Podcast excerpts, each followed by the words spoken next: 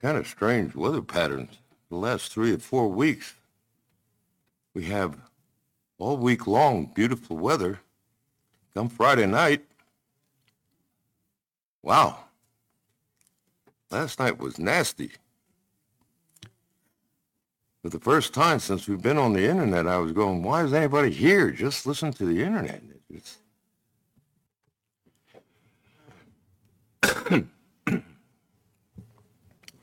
Title of this message is Anger Without Cause. For, well, my entire ministry has been trying to show the continuity between the Tanakh and the Brit Hadashah, the New Covenant, to show that God is the same yesterday, today, and forever, that he doesn't change, that the commandments that he spoke in the Tanakh are the same, same flavor as the things he spoke about in the New Covenant. That Yeshua didn't do something new, but fulfilled what was spoken about thousands of years earlier. He brought the salvation we hoped for. Today I want to continue in that vein with a portion of Scripture that is difficult. Most people would like to live in peace and security surrounded by love. I think that that covers the vast majority of human beings. The ones who don't believe that, we section off into little places and we put them there so they won't bother the rest of us.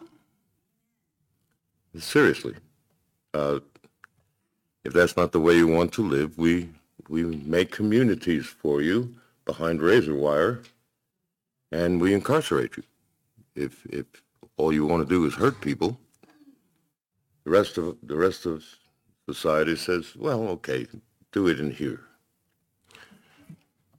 Now, sometimes we go about seeking peace, security, love in the wrong way, and so the end result is actually contrary to our desires.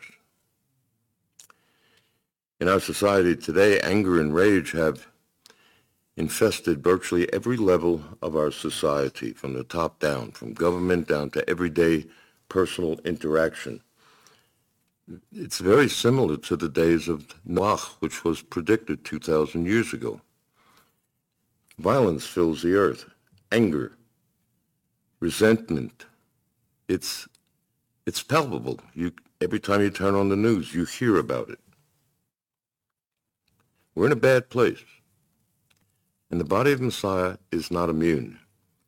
We like to think of ourselves as above the fray, but in reality, quite often, the body of Messiah is right in the middle of the, the fray.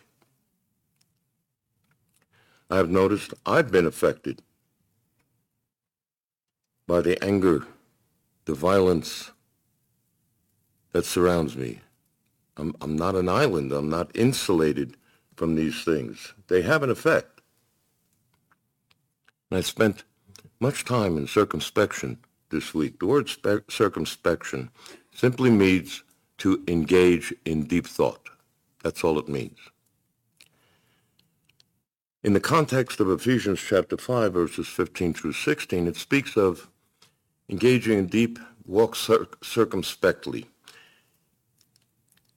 Be in a great deal of thought about yourself, reevaluating your life, your situation, your current condition, your responses to stimulus, et cetera. Be aware of why you do certain things. Find those places you are deficient and then seek to fix them.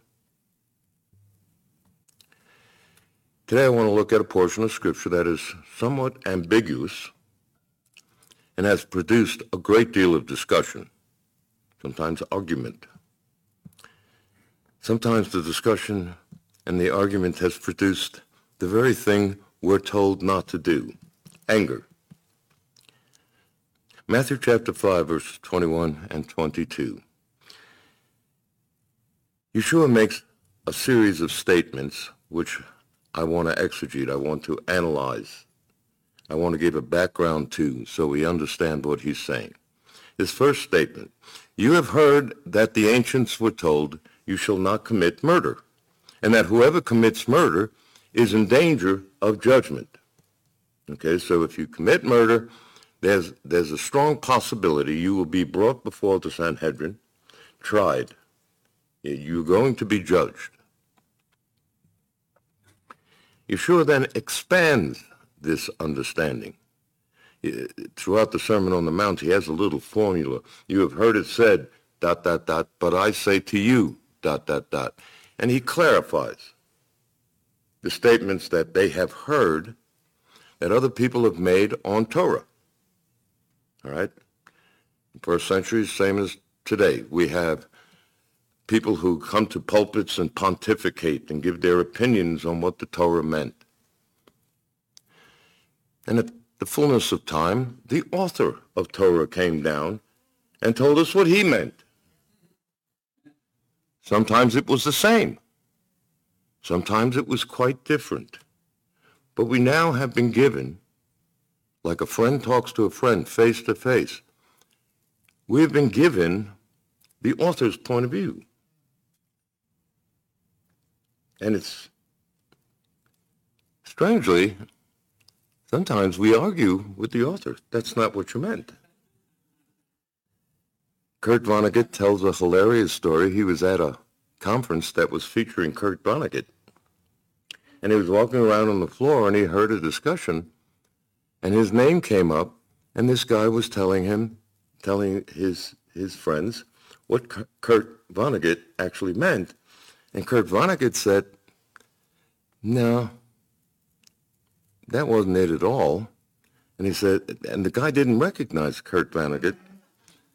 And he started to ar- argue with Kurt Vonnegut on what Kurt Vonnegut wrote in a book that was written by Kurt Vonnegut. Anyway, it gets out of the complicated, but you, you catch the idea. Yeshua, the author of Torah, came down and told us, and we sometimes argue with him. And so Yeshua's second statement, but I say to you that everyone who is angry with his brother will be judged.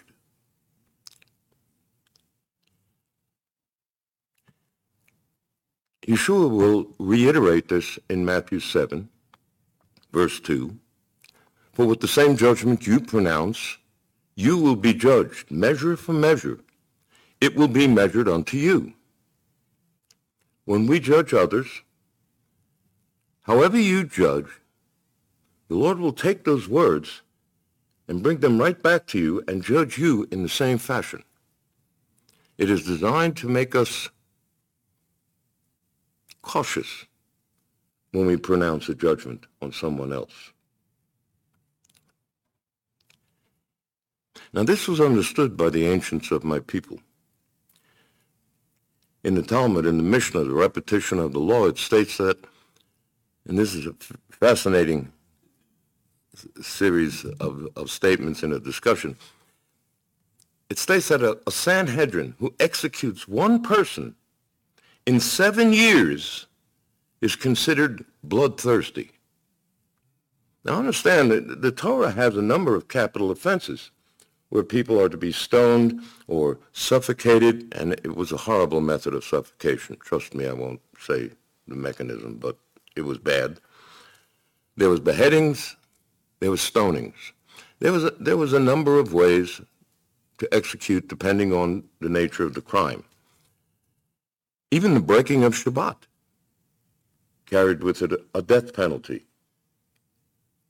But of course, right after the first Shabbat, if everybody who broke the Shabbat was stoned, there'd be nobody left to follow the Shabbat the next week. I'm not being facetious at all. There isn't a single human being on the face of the planet, with the exception of Yeshua, who has ever kept the Shabbat. And if you follow that death penalty, who's left? Debbie makes a reference to this in Fiddler on the Roof. If we followed the Torah, with an eye for an eye and a tooth for a tooth, mazel tov, everybody would be blind and toothless. I mean, this is understood.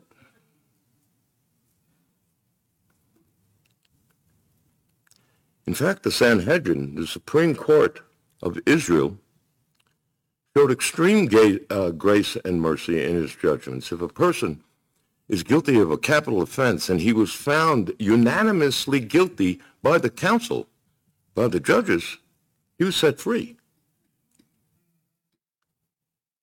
In our jurisprudence, you have to have a unanimous, unanimous decision to make, to carry out the execution. In the Sanhedrin, if there was a unanimous decision, it was thrown out. Why?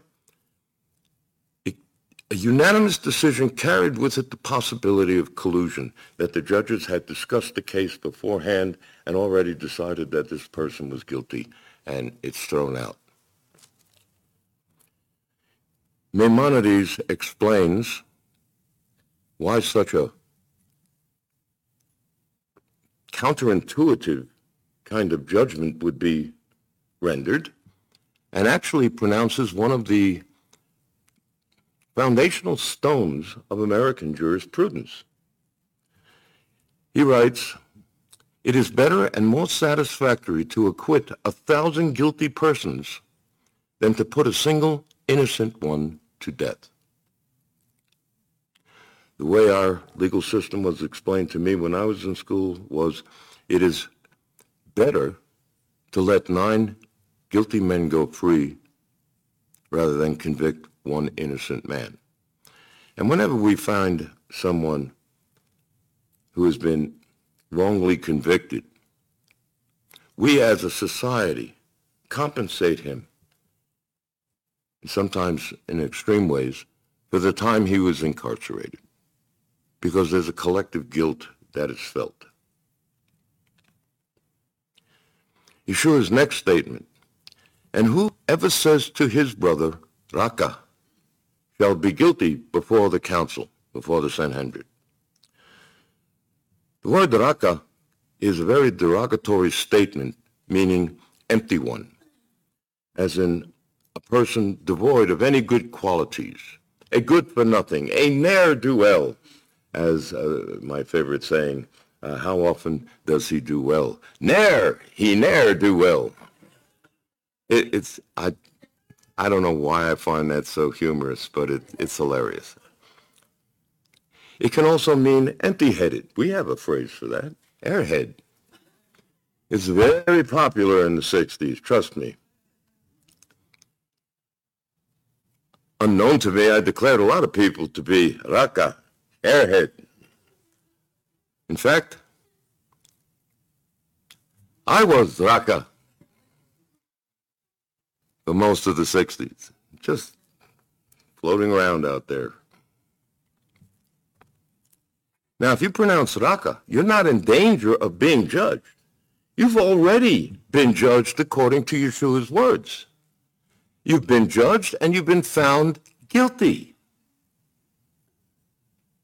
The trial's over. You just pronounce somebody to be devoid of any worth. Why is the guilty sentence pronounced? Why is it so serious?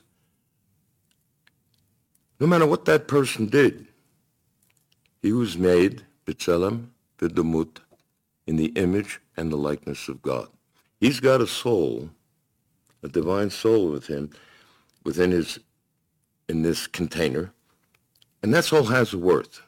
What was the worth of this? The Torah sets the price on a man's soul. It's half a shekel of silver. The half shekel tax that was given to the to the temple, the author of Hebrews says almost everything is atoned for by blood, right? Here's one thing that is not atoned for by blood. Everyone twenty years and older will give a half shekel of silver to the temple for the atonement of his soul. Why? twenty years and older, you're eligible for military service. In a military service, you're going to kill. You're going to have to take lives. Many times that was at the order of Hashem himself. If we didn't take the life, we were in sin. We see that throughout Israel's history when God tells us to go to war and we say no, and then we have a plague come. But even though Hashem says to do it, there still has to be an atonement for that soul that you kill, because that soul is worth something. And God set the price, a half shekel of silver, and it was to give it to the temple for the atonement of your soul.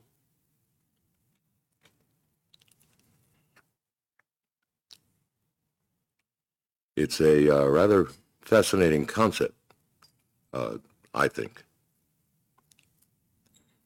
Even when God tells you to do something, there are times when there still needs to be some kind of sacrifice, some sort of offering made.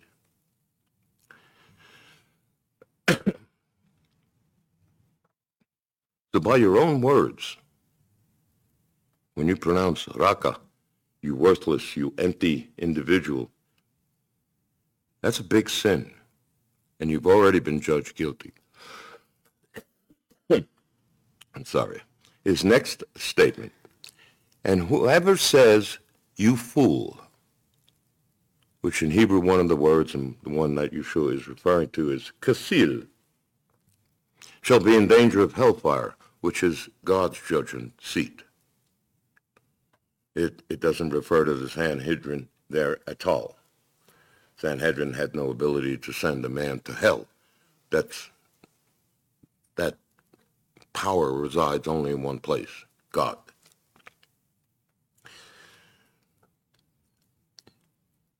Fool means one thing in English. In Hebrew, the word kasil has a number of meanings, some literal, some implied. It means fat, silly or childish, stupid. Now there's a difference between ignorance and stupid. Ignorance can be fixed with a little bit of knowledge. You're, you're, you don't have the knowledge, so you can ignorantly do something that'll cause harm. Stupid is you know and do it anyway.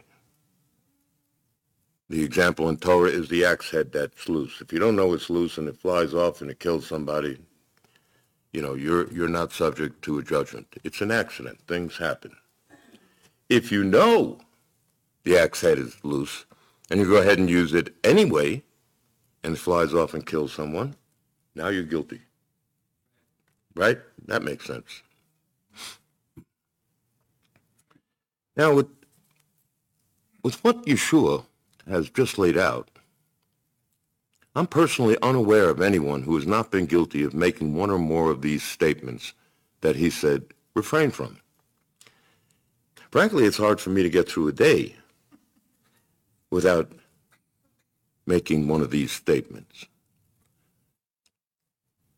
One morning during this week, you know, I'm preparing this message and I'm studying kasil, Raca, and I'm over here by myself. I get over here real early in the morning and I spend a few hours and then I come b- back and, and I, I want to eat, and Mary is studying up on all the stuff that's going on in the world and tells me about it as soon as I get there. And she told me that uh, in California they're thinking about raising the minimum wage to fifty dollars an hour. My response was similar. And I'm thinking to myself, I'm going, what? Why? Why would you do that? It's still minimum wage. The number is irrelevant. Your place on the ladder is exactly the same place, at fifty dollars an hour or a dollar and a quarter when I started in at minimum wage. It was a dollar and a quarter. But of course, a dollar and a quarter would buy five packs of juicy fruit. one hundred twenty-five pieces of bazooka bubble gum. five large portions of French fries. The number is irrelevant. You still have, and the word stupid kept coming into my mind, but I had just finished stunning this. And my brain is internally hemorrhaging. It's like, say it. No, don't say it. Say it. And this is what's going on inside of me. And, and praise God, I actually refrained from using the word stupid. And I was I was somewhat speechless. I, I had nothing to, to really say. I mean, and you just go on with the rest of your life, and you come back and you immerse yourself in the Word of God again, because it's weird out there. It's really hard not to sin when you're out in the world. I, I, I don't know if you think of these things the way I do, but it's easy to be holy, studying the Word of God early in the morning before you have spoken to anyone. It gets dramatically more difficult as the day goes on and you start meeting people.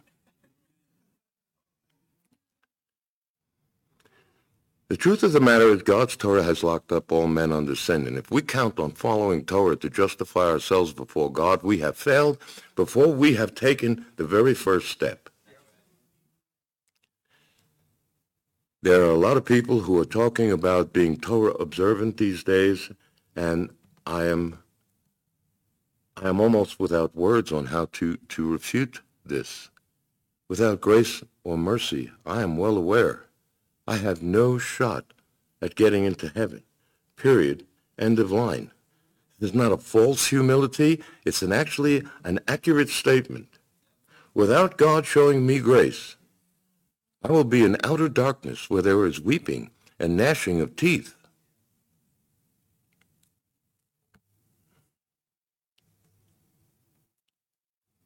The Lord says, He will show more grace and mercy to those who show grace and mercy to others. And I believe that.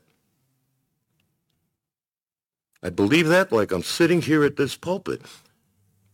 And so I seek to be merciful, not judgmental towards others. And many times I succeed. Sometimes in weakness, I don't. Then I have to repent. Let's look at the textual controversy surrounding Matthew five. The primary discussion stems from the fact that there is no single document from which the New Covenant is translated. There's a multiplicity of codices, some of them complete, some of them partial, that exist. And the New Covenant is an amalgamation of much of these codices. And they were assembled between the years actually preceding the year two hundred all the way through five hundred C E. Some include words that others didn't. Some excludes words that others didn't.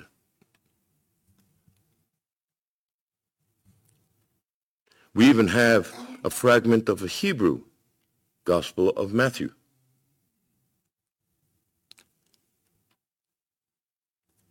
Germane to this discussion are the words without cause. The new, uh, the King James Version, and a, f- a number of others, translates Matthew chapter five, verse twenty-two, from a codex that includes the words, this is the phrase, everyone who is angry with his brother without cause, dot, dot, dot. The New American Standard and many of the other modern translations do not include the words without cause.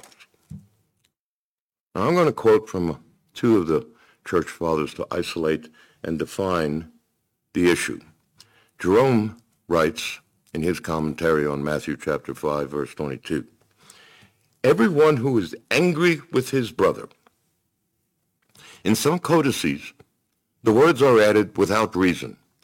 But in the authentic text, at least according to Jerome, the judgment is definite and anger is completely taken away, since the scripture says, whosoever is angry with his brother.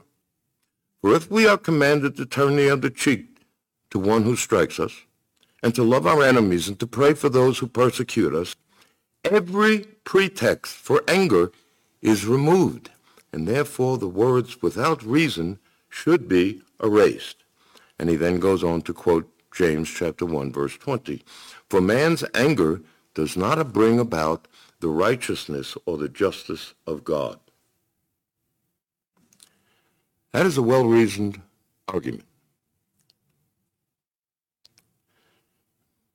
But Jerome's understanding that Yeshua completely removes all allowance for anger makes Yeshua's statements more than simply difficult, makes them impossible. It's never going to happen. Frankly, the first one to get angry in Scripture was who? God. In Genesis, in Genesis three, he expelled, he's angry with man, and he expels him from the garden. In Genesis chapter six, he's so angry with man that he wipes out, through a mikvah, a baptism, all human life, save that of Noach and his family. Pretty angry. In Genesis twelve, when he told the uh, humanity, be fruitful, multiply, and scatter, fill the earth. And humanity came together on the plains of Shinar and said, no, nah, we don't really want to go anywhere. You know, and we built a tower that reached into the heavens, quote, lest we be scattered. So we're fighting against God here. God gets angry, confuses our language, and he scatters us to the four winds. In all of these cases, God is angry, but let's leave him out of this discussion. You can't argue with God when he's angry because he's God, one of the perks. Abraham, Yitzchak, and Yaakov all were angry at some point during their lives. Moshe was very angry with Israel many times during his life. The prophets, they, they were all angry at Israel, at other nations who surrounded Israel. I mean, I love Jeremiah. You made me a man of contention to everybody I meet. Can't you give me a good joke? Something to lighten up the, the, this message a little bit?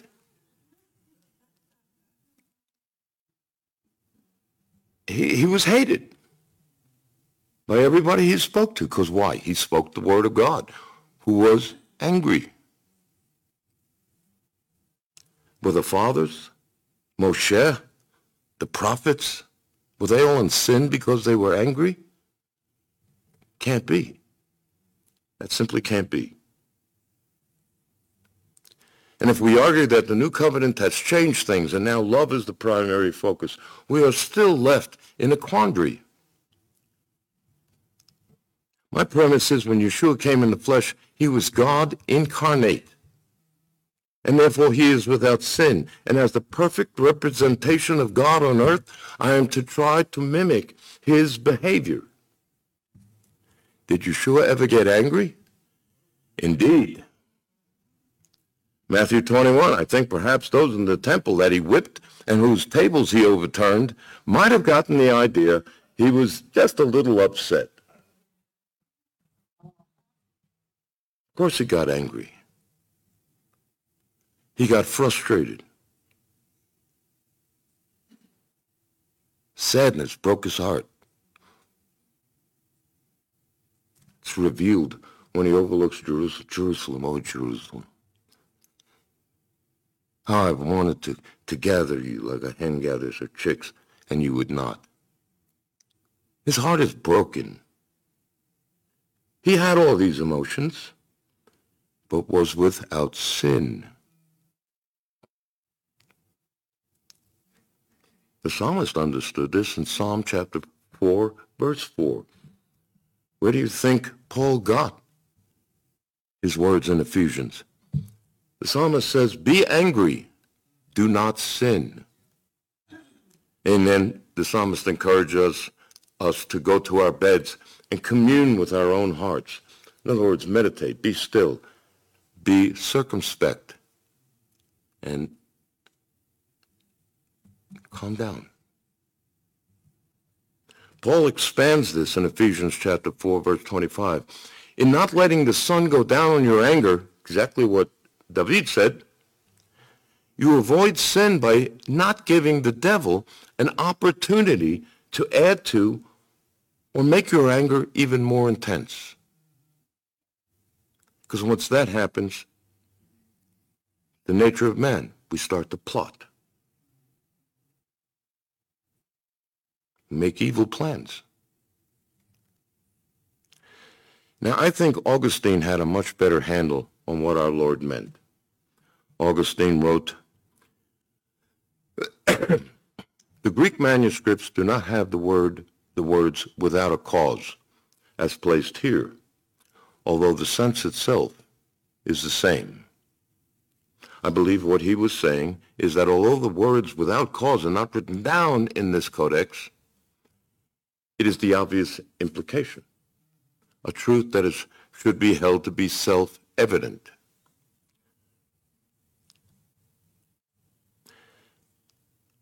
Further, there is one perspective I have not found in all the commentaries and discussions on Matthew five, the Jewish perspective. He's speaking to Jews. It is a perspective utterly rejected by Constantine and most of the Roman Church, yet it, it was included in the Chal, uh, Chal, Chalcedonian Eastern Orthodox denomination, if you will, of, of the church. They did not translate their scriptures into uh, Latin as Rome did. They kept it in the, the Greek from the original codexes that they had.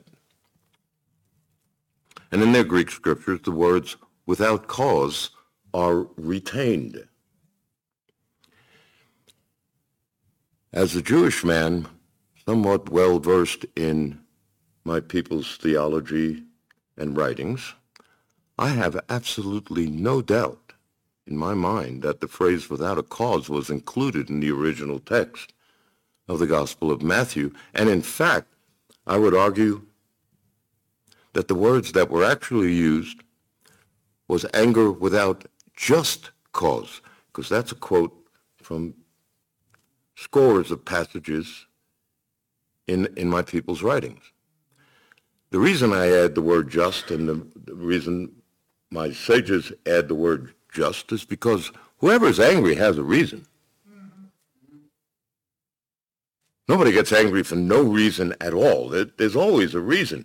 It may not be just. It may not be a viable reason, but there's always a reason. So my people added without just cause, without a good reason. Yeshua is Jewish. We tend to forget that. He grew up in a Jewish environment. He was familiar with the Jewish writings of the first century. The, additionally, the, the apostles, especially Paul, were also familiar with the Jewish writings, and subsequent to Yeshua's death and resurrection, they understood what the leaders of our people said. They didn't always agree, but they understood. The idea of wanton hatred, or hatred without just cause, plays a large role in Jewish thought. In fact, I've used this many times on the on the uh, mission field. Uh, Paul used it. Peter used it in his first sermon.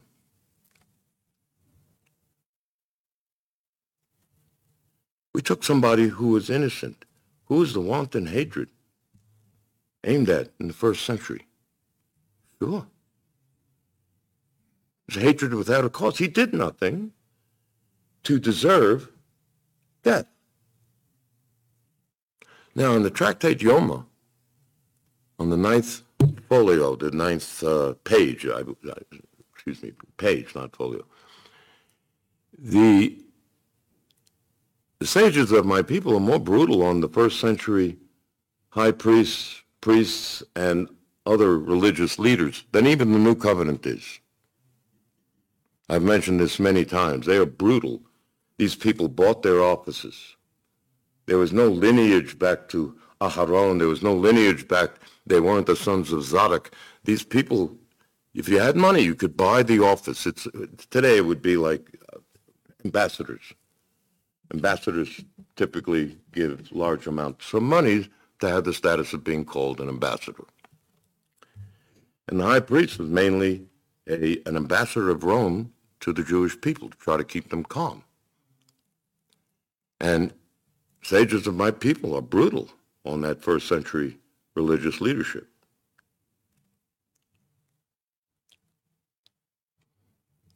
Wanton hatred is a huge deal in Judaism. It's no minor thing.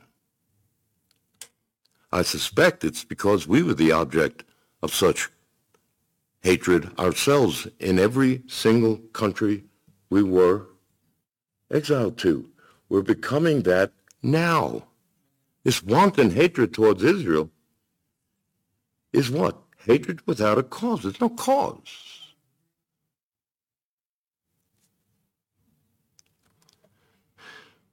Our sages concluded that the reason for the destruction of the first temple was, there were three reasons: idolatry, forbidden sexual relations, and the shedding of innocent blood. The, ba- the Ba'alim and the ashtarot, the little idols that people kept in their homes, I've discussed this when I was in Judges, these, these household um, uh, ashtarot, little sometimes very large idols that people kept in their homes, especially in the northern kingdom.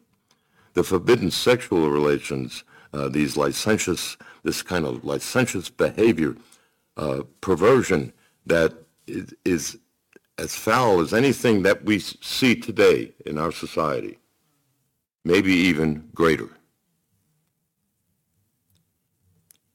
These are obvious In, in, in the books of Kings and the books of Chronicles. The shedding of innocent blood used King Menashe as the primary example for this. Second Kings chapter twenty-one, verse sixteen. More, moreover, Menashe shed innocent blood very much until he had filled Jerusalem from one end to the other. Menashe was crazy.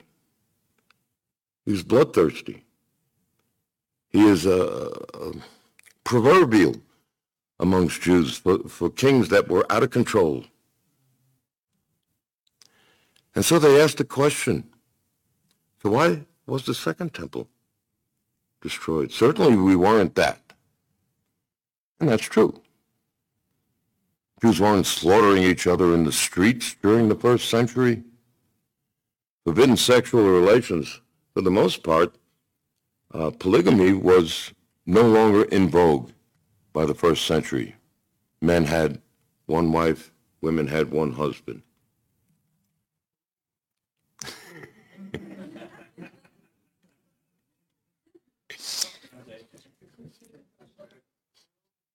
There's a fullness to that amen. I noticed not one man said anything. I'm just saying.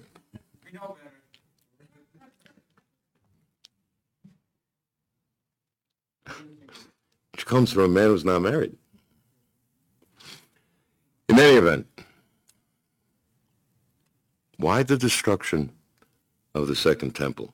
Certainly I have my feelings on the wanton hatred, hatred that was displayed by a, an utterly and thoroughly corrupt Sanhedrin towards none other than my Lord and Savior, Yeshua.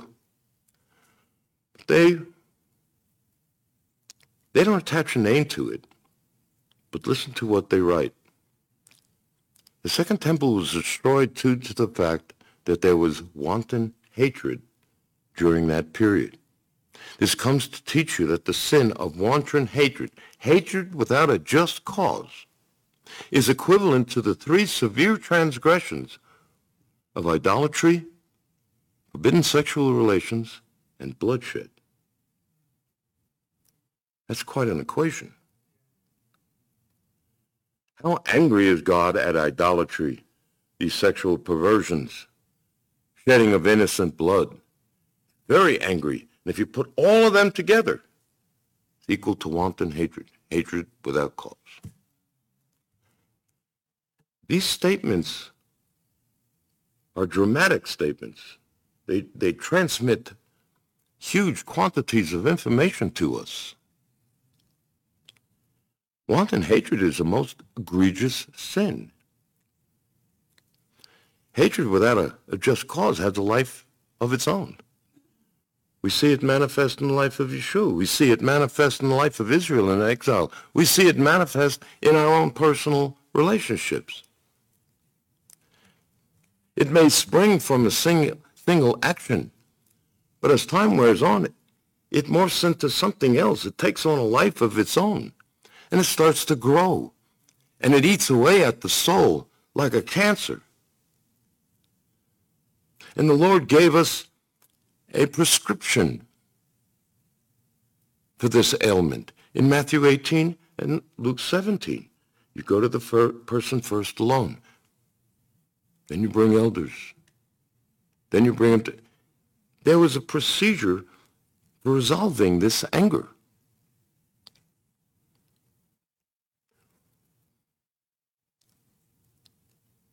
To shed anger. Why are we cautioned against anger by the Lord? Again, as you judge, so shall you be judged. As an older man, I am very careful how I judge others. I have not been careful enough. A friend of mine brought to my attention once that I was speaking very poorly about a public figure.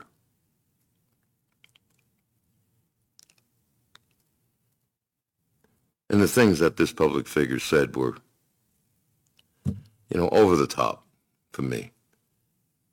And I should have remained speechless. Instead, I chose to sin. I said, Raca. I didn't use that word, but everything I spoke is translated by one word, Raca.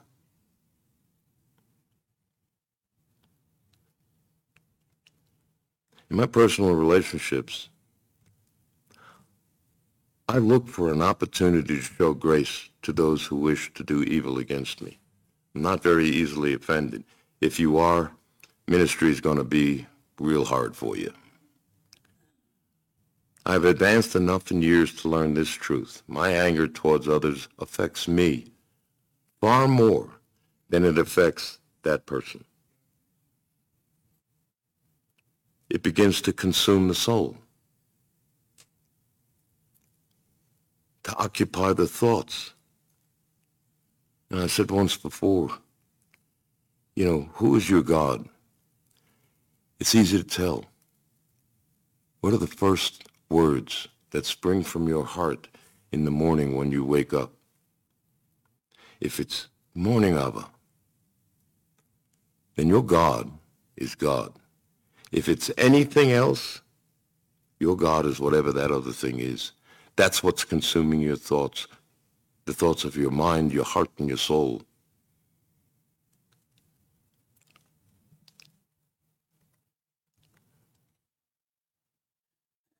I typically like to, to blow things off. And mostly there, these are minor things that really don't amount to much. It's like, whatever. Okay.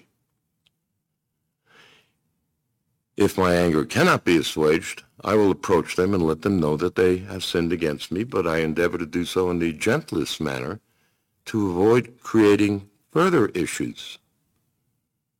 It's this gentle answer, the soft answer, that turns wrath away, not the hard one. But sometimes you just have to speak. And when I have to, I do it to avoid being the one that Solomon speaks about in Proverbs chapter ten, verse eighteen. He that hides hatred has lying lips, and he who spreads slander is kasil, a fool. If I'm angry at someone, And people ask me, how you doing? Oh, I'm fine. Lying lips. I'm not fine. It's a lie. Today, that is proposed as a good thing. You don't want to make a negative confession. Well, what if it's negative? I, I don't even understand that. Like your confession is going to change reality. It doesn't. If you're angry, be angry. Don't sin. Anger is not the sin. It's what you do with it. To hide anger is to pretend something's not bothering you that is bothering you. But the anger, although suppressed, will eventually be exposed. It'll affect your relationship with that person and other people. It's best to face it straight on when you're in a more reasonable state of mind. If allowed to foment, that, a- that anger will manifest itself as slander, which makes you act like kasil. The fool, the childish. Of course, there's a caveat. My anger does not justify an evil presentation of what I feel someone has said to me. To be gentle. It's required for there to be reconciliation.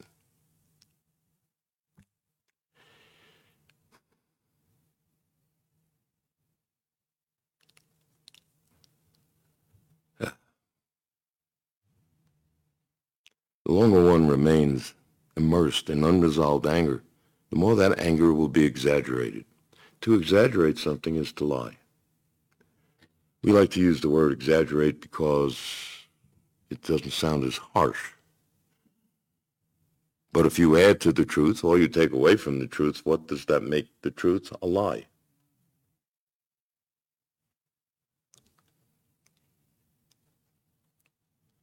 And lies don't further the kingdom of God or his righteousness. That's why you, James writes in chapter one, verse twenty, the anger of man does not bring about the righteousness of God. To walk circumspectly is to search your heart first and see if there's any evil thing in there.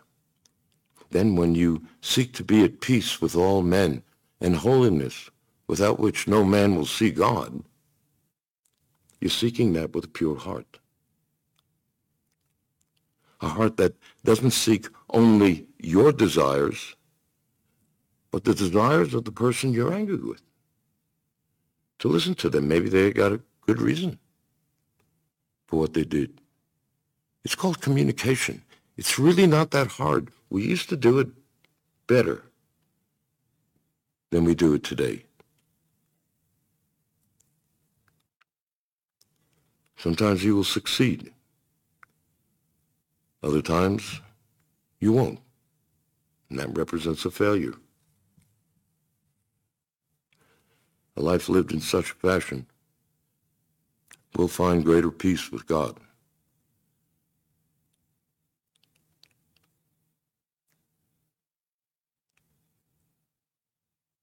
We all need to be a little more gentle in how we speak to one another,